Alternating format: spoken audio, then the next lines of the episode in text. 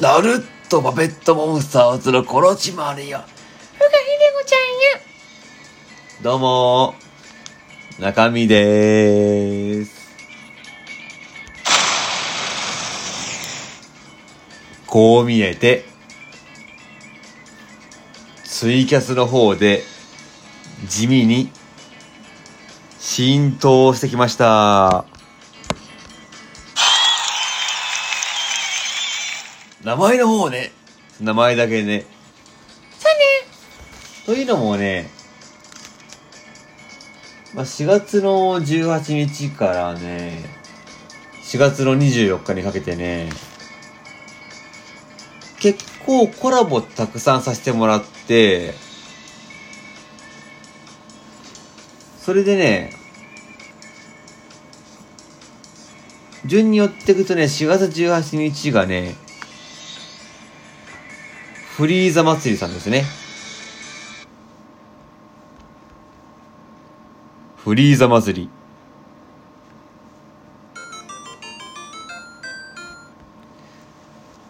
り。ケイピアさんって人がね、フリーザさんをたくさん集めるためのイベントですね。なんと、自分、沼津のフリーザですよで、出ました。で、アンケート機能があるんですけど、なんと、似てる率50%で残れるんですけど、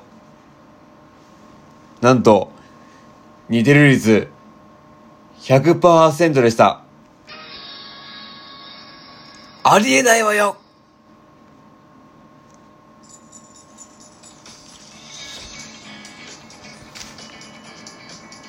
まさかびっくりしましたね、宇宙の帝王とね。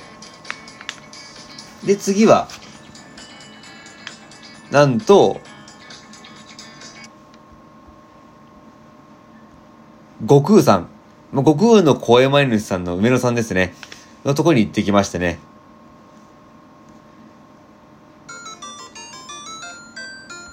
宣伝突町に行ってきました。3分間のスピーチ。えー、そして、21日が、また梅野さんの枠で、何でものつ町行ってきました。そして22日が、なんと、梅野さん、ドラゴンボールの悟空の声が得意なんでね、野沢雅子さんに扮して、それで、志村けんさんの声前主さんと一緒にね、コラボしてて、で、自分、ハーモニカ吹いたんですけど、コメント欄で、ハーモニカうるせえって、クレーム、食らいました。しかも、二人食らいました。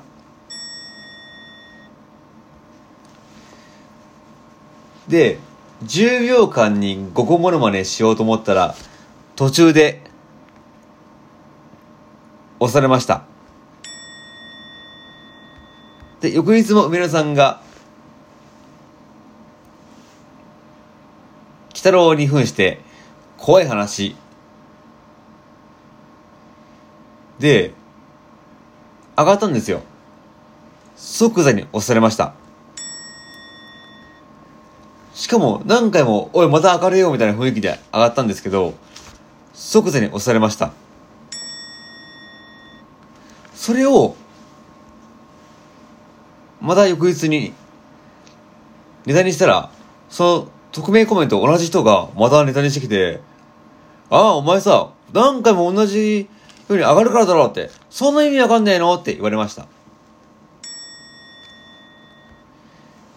そして、公開しました。いや、なんか、匿名さんとか何らしいっすね、みたいな。あんたどうせ、ステーカでしょ。いや、なんてこと言うなよって返しました。そしたら、悟空さんが、振ったにもかかわらず、いや、いや、匿名の言うことも一理わかるぞって言ってました。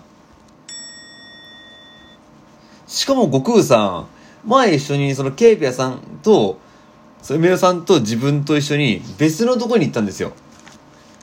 で、別のとこに行ったら、笑わせるまで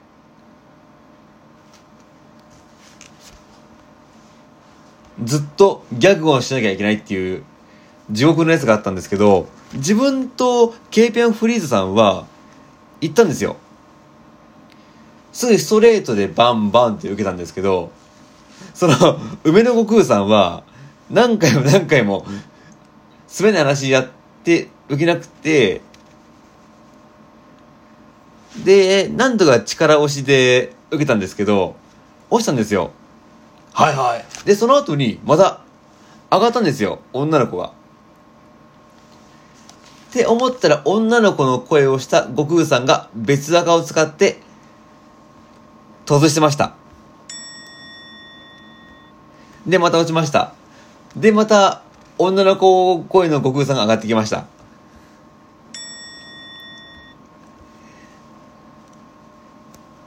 コメント欄の一部が怒ってましたね。しかも、悟空さんが連突する前では、なんかちょっぴりね、上がりたい人は、突、ね、しますよって声かけてくれると嬉しいですよって言ったんですけど、女性声の 悟空さんが下ネタ連呼したもんで、それ以降は、えー、突される方は一言お願いします。下ネタやめてください。連突やめてください。モラルにかける行動はやめましょうみたいな長文追加されてました。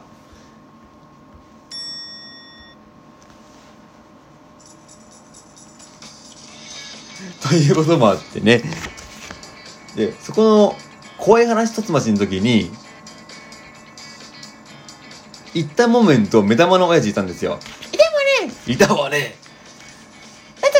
コメントもいたわね。そういたのよ。まあ、匿名さんも上がればよかったなっていうのはあるんだけどね。いや、その別に匿名さんとかには感謝してますよ。絡んでくれてね。いや別にね、なんか、いつも一人ぼっちだったからさ、コロチマルとヒデコしかいなかったからさ、こう、話してくれて嬉しいけど、なんか、なるパペーって、ラジオトークでのあだ名で呼ばれるから、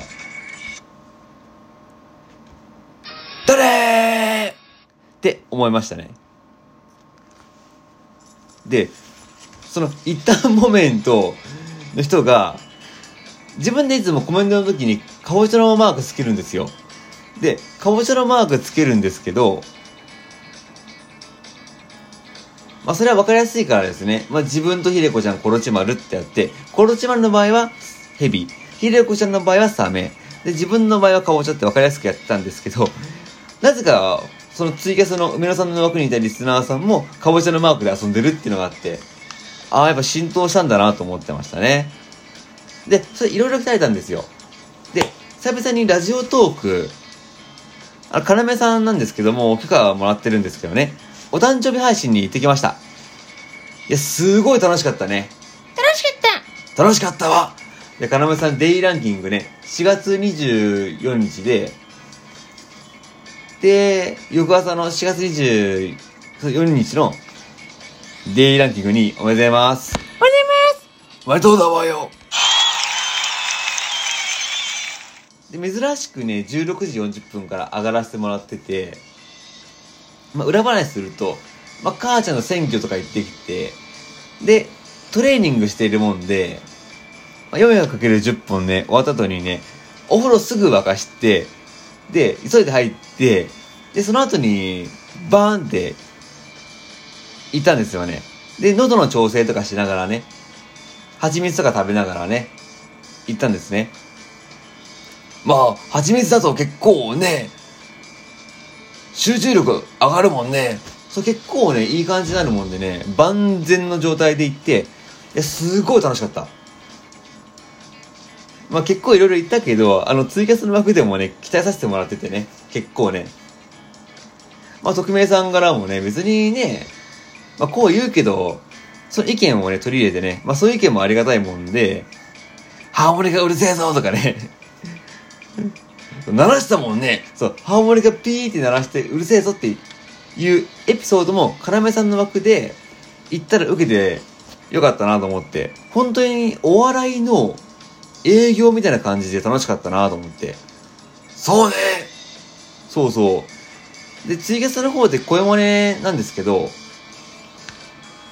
その声真似の上手い人たちの中でも、10秒間に5個声真似するっていうのが、すごいハマったなと思ってて。まあ自分本当にお笑いとかやるつもりないんですけどね、本当にね。そうねまあ月に2回ぐらいどっかのフリーマーケットかなんかでなんか、余興みたいな感じで呼んでくれたら嬉しいなと思ってますね。いや、カラメさんも本当面白くて、回しも上手くてね。でも、以前までちょっとアップアップしながらね、焦って配信したんですけど、焦ってコラボしたんですけど、今回は、だいぶ落ち着いたかなと思ってますね。かなり。そうね。そうね。だから本当に成長の機会くれて、まあ、追加その人たちにも、そのリスナーの人たちにも、やっぱラジオトークの要さんの枠のリスナーさんたちがすっごい温かくて、やっぱラジオトークっていいなと思いましたね。